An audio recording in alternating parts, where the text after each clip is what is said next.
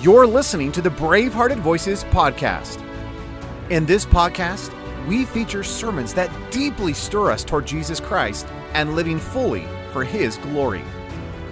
As you listen to this powerful collection of communicators from yesteryear, it is our desire that you be stirred to live a life fully given to Jesus Christ and discover a Christianity that actually works.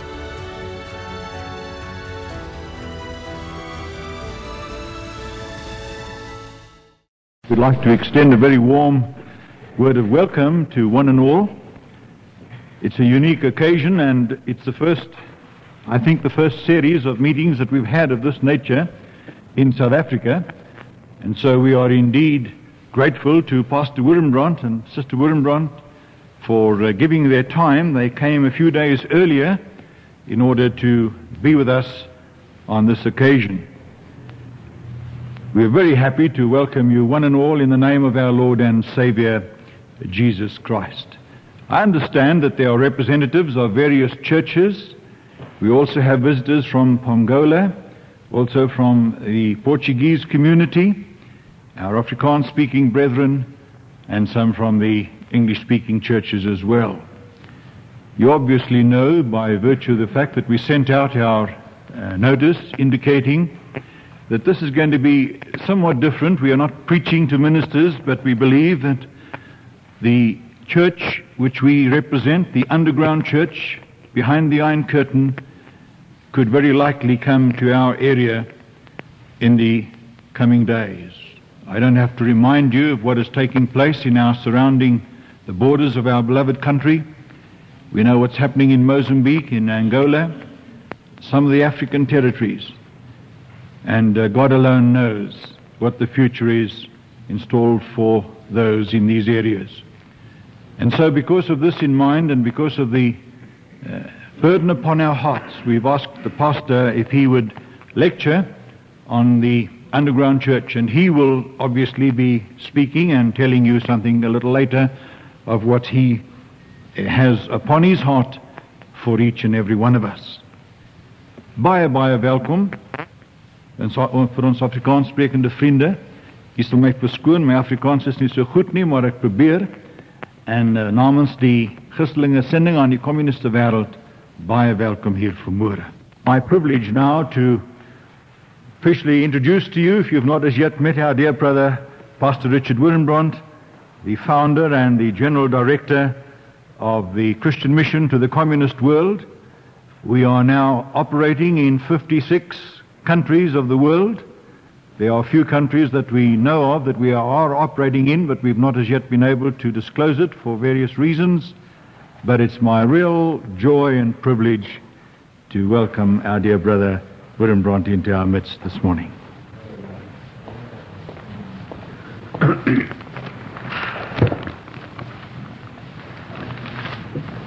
Dear brethren and dear sisters, I read from Acts chapter 9, verse 15. The Lord said unto Ananiah, Go thy way, for Saul of Tarsus is a chosen vessel unto me to bear my name before the Gentiles and kings and the children of Israel, for I will shew him how great things he must suffer for my name's sake. Dear brethren and sisters, there exists not one single theological seminary, Bible school, university in the whole world which should have a course on underground church. You learn in seminaries about Sabellianism and Apollinarianism. You all have learned it. Five minutes after you have finished the seminary, you forget about these things. You never will meet a Sabellian or an Apollinarian. We learn about the Coptic Church and about all kind of small sects which we might never meet in our life. The underground church is the church of one third of the world. Men who had never thought before that they will have to belong to an underground church become members of an underground church because while America was fiddling with Watergate, communists have taken over Somalia, Ethiopia, South Yemen, Iraq, Syria, and they are on their way, if God will not prevent them, to take over Guinea-Bissau, Angola, Mozambique. And if we go further, they've taken half of Cambodia and half of Laos. Nobody's sure about them.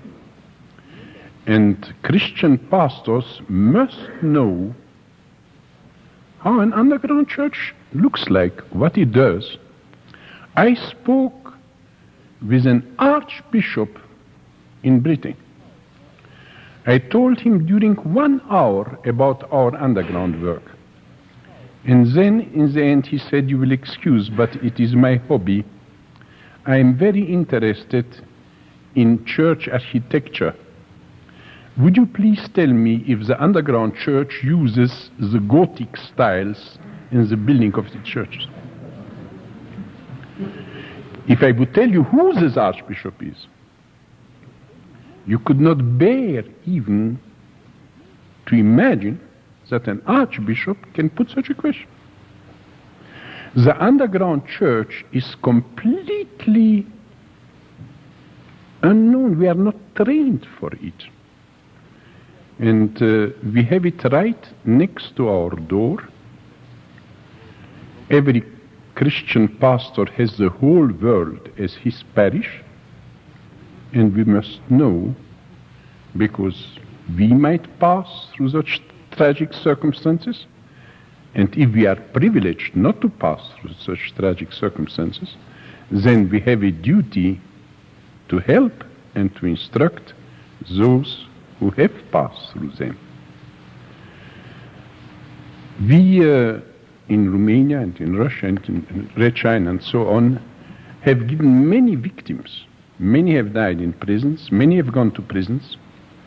We are not proud about this. The right thing would have been to be so well instructed how to do the underground work as not to be caught. But nobody had instructed us. In a war, I don't admire so much the heroes who die for their fatherland. I die, I, if there is a war, I admire rather those who make the enemy die to, for his fatherland. Not I should die for my father. He should die for his. And I don't admire so much those who go to prison for Christ. I admire those who know to work so well that they are not caught. And uh, we have to know the underground work. Surely suffering can't be avoided in this underground church, whatever measures you take, as the first Christians could not avoid martyrdom. it is not possible in such a short time to give a course on underground church, I would urge you to put this question before your synods, before your denominations, and to ask absolutely that a course on underground church should be introduced. I will give just a few main ideas today and tomorrow, and uh, then you will be able to put questions. What happens in a country when the communists take over? What will happen, let us say, in Angola or Mozambique, if God beware, the communists take over? You will have a religious liberty as never before. So it begins. The communists come to power without having real power. They don't have the people on their side. They have not organized yet their police and their staff of the army and so on.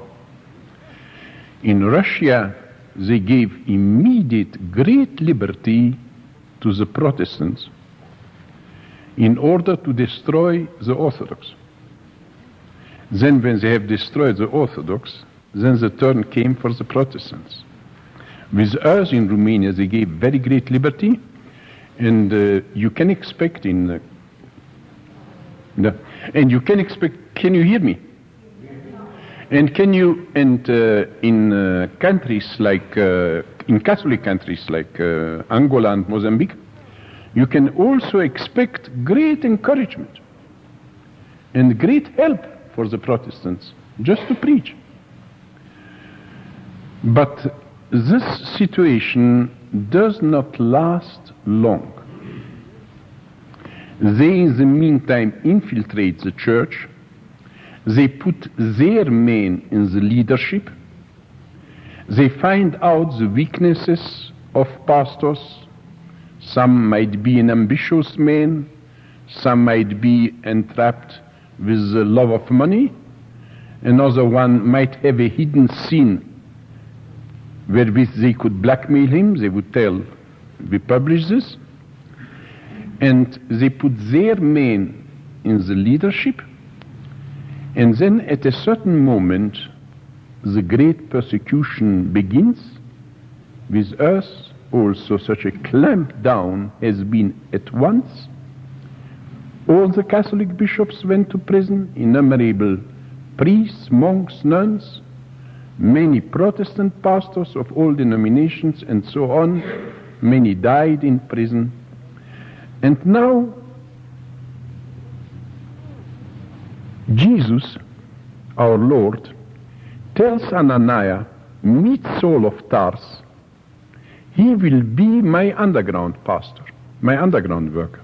That is what St. Paul has been. He has been a pastor of an underground church. And now Jesus started a crash course for this underground pastor. And he started it with the words, show him how great things he must suffer. Underground work, preparation for this work, begins by studying sufferology, martyrology. Solzhenitsyn, in his book Gulag Archipelago, says that in the courses for police officers in the Soviet Union, they have a course on arrestology the science how to arrest people so that nobody around should observe. And if they have created a new name, arrestology, let us create the name of sufferology. Who wishes, we will speak also, perhaps tomorrow, and then we will have question and answer sessions about the technical sides of the underground work. But the first thing is a certain spiritual preparation for uh, this underground work. In uh, a country like this, to be member of a church, it is enough to believe or to be baptized, or if the church believes in infant baptism, then to be baptized and then to be brought up in faith. In the underground church, this is not enough to be a member in the church. You can be baptized and you can believe, and you would not be a member of the church unless you know to suffer. Because you might have the mightiest faith in the world. And if you are not a man prepared to suffer, then you will be taken by the police, you will get two slaps, and you will say everything. So the preparation for suffering is one of the essentials of the preparation of an underground worker. A Christian does not panic if he is put in prison. Prison, we look upon it, and so we teach our underground Christians since they are very young to know that prison is for a pastor a new parish and nothing else than a parish. It is a parish with no great incomes, but with great opportunities of work. Solitary confinement is a parish.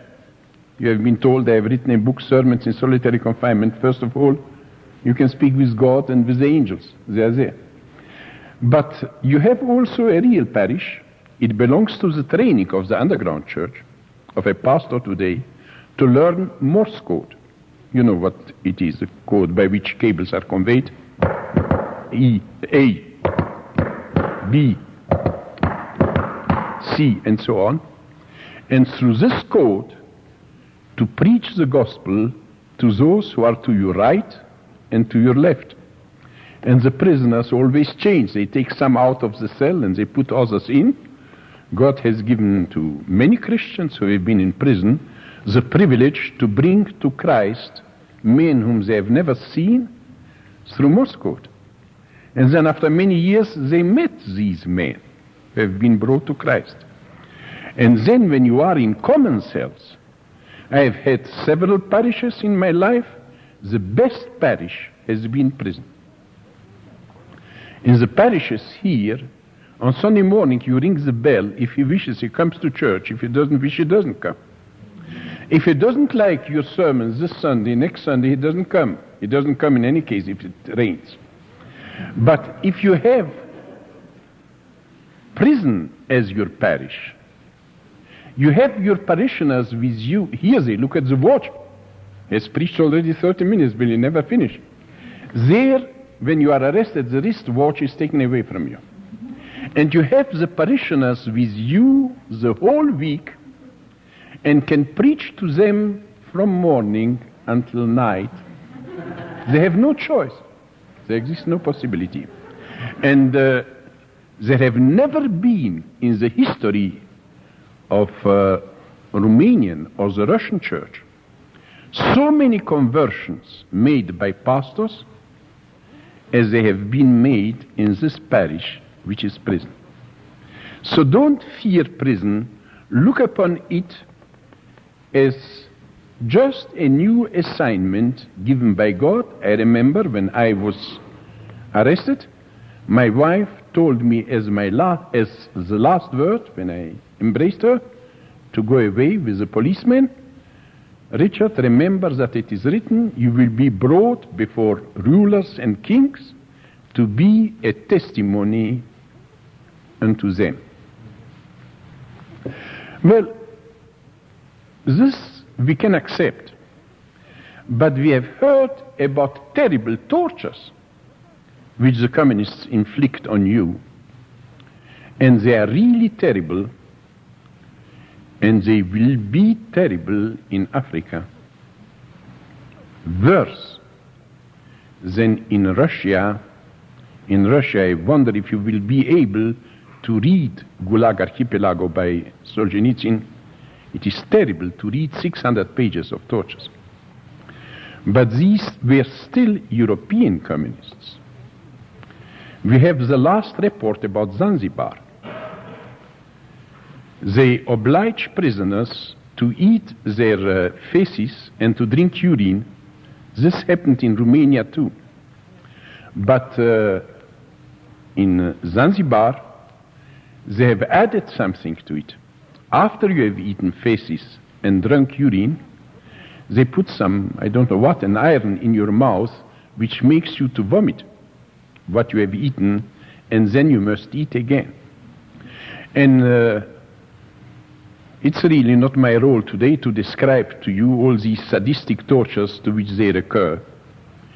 And now, how will we do about these tortures? Will we be able to bear them? If I don't bear them, I put in prison other 50 or 60 men whom I know around me because that is what they wish from me to betray those around me.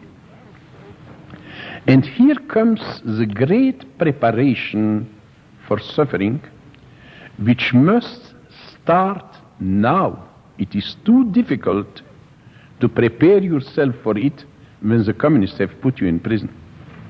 I remember we had in Romania a case, you know, we are among pastors. Such cases happen rarely, but they happen.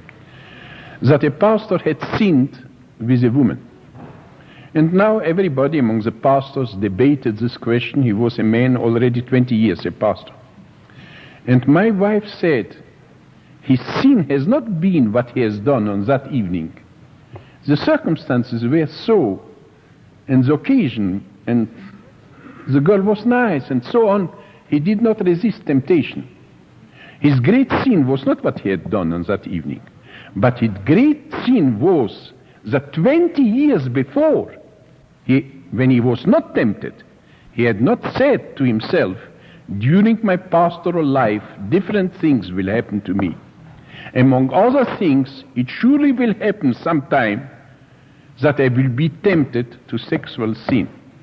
And to take the decision 20 years before, and to prepare yourself beforehand for what might happen. We have to prepare ourselves for suffering. How much every one of us can suffer depends of how much he is bound up with a cause. How dear this cause is to him, how much it means for him. And here we have had in communist countries very big surprises. We have had gifted preachers, writers of Christian books, who had become traitors. The composer of the best Christian hymnal of Romania became the composer of the best communist hymnal of Romania. Nobody would have expected it from him.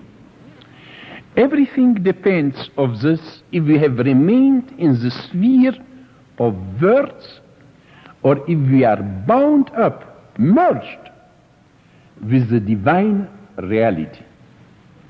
God is the truth. The Bible is the truth about the truth. Right theology is the truth about the truth about the truth.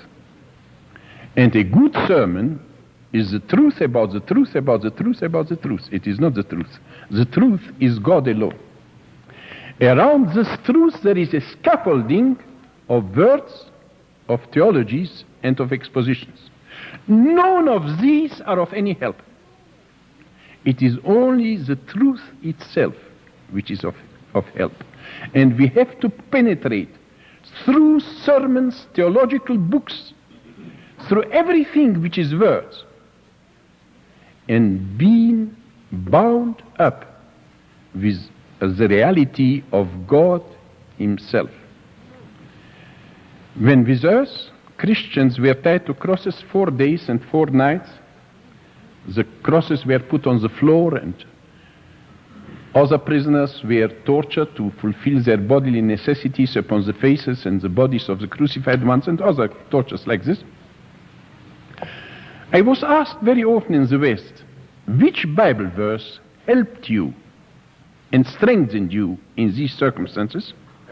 My answer was no Bible verse was of any help. It is sheer cant and religious hypocrisy to say this Bible verse strengthens me or that Bible verse helps you helps me. Bible verses are not meant to help. We knew Psalm 23, the Lord is my shepherd, I will not want when I pass through the valley of shadow of death. Now, dear Susie, give me another piece of apple pie while I read it. And I read about passing through the valley of shadow of death. When you pass through suffering, you realize that it was never meant by God that the Psalm 23, the Lord is my shepherd, should strengthen you. It is the Lord who can strengthen you, not Psalm 23 that the Lord strengthens you. And you must not have the soul you must have the one about whom the psalm speaks. We also knew the verse, My grace is sufficient for thee. But the verse, My grace is sufficient for thee, is not sufficient. It is only the grace which is sufficient and not the verse. And especially we pastors who are handling the word, that is our very calling from God. To speak not only from the pulpit, but the whole week we speak holy words. And we are in the danger of giving to holy words more value than they really have. Holy words are only the means to arrive to the reality expressed by it. If you have arrived to the reality, if you are united with the Lord Almighty, communism is not almighty. He can't break the Lord Almighty. If you are only with the words of the Lord Almighty, you can be very easily broken. The preparation for underground work is deep spiritualization, and as you peel an onion, so to take away one peel from the after the other, what is words, what are our sensations, what are our enjoyments, and to arrive to the reality of our faith, we have, Jesus has told us beforehand that whosoever will follow me will have to bear a cross and he showed himself how heavy this cross can be and they have to be prepared for this. Look how the world does. Look at a pornographic magazine or look at an advertising. It inflames your imagination, you know, when you look to this magazine, if you wish or don't wish. It's just something.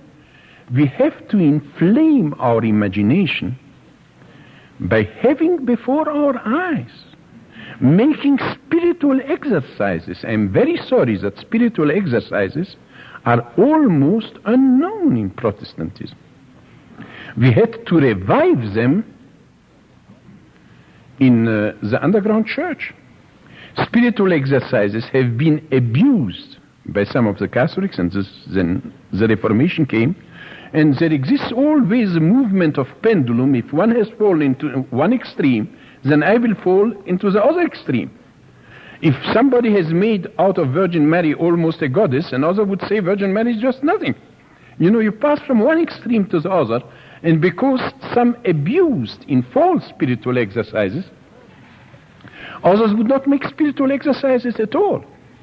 But we have to have not only our moments of prayer in which we speak, but we should have moments of meditation and contemplation. And when we read in Acts 11 about, in uh, Hebrews 11, this long list of those, how they have been sawn asunder and burnt on stakes and devoured by lions and I don't know, all kind of things which have happened. I must visualize myself. Now I am before lions. I am beaten. I am in danger to be burned and so on. How do I behave in this manner? I remember my last confirmation class before I left Romania. I took a group of 10 or uh, 15 boys and girls. I did not take them to church. You can't take youth to church. It's much too dangerous for them. I took them on a Sunday morning to the zoo before the cage of lions. And I told them, Your forefathers in faith have been thrown before such wild beasts for their faith. Know that you also might have to suffer. You will not be thrown before lions, but you will have it to do with men who will be much worse than lions. Decide here and now if you wish to pledge allegiance to Christ. And they had tears in their eyes when they said yes.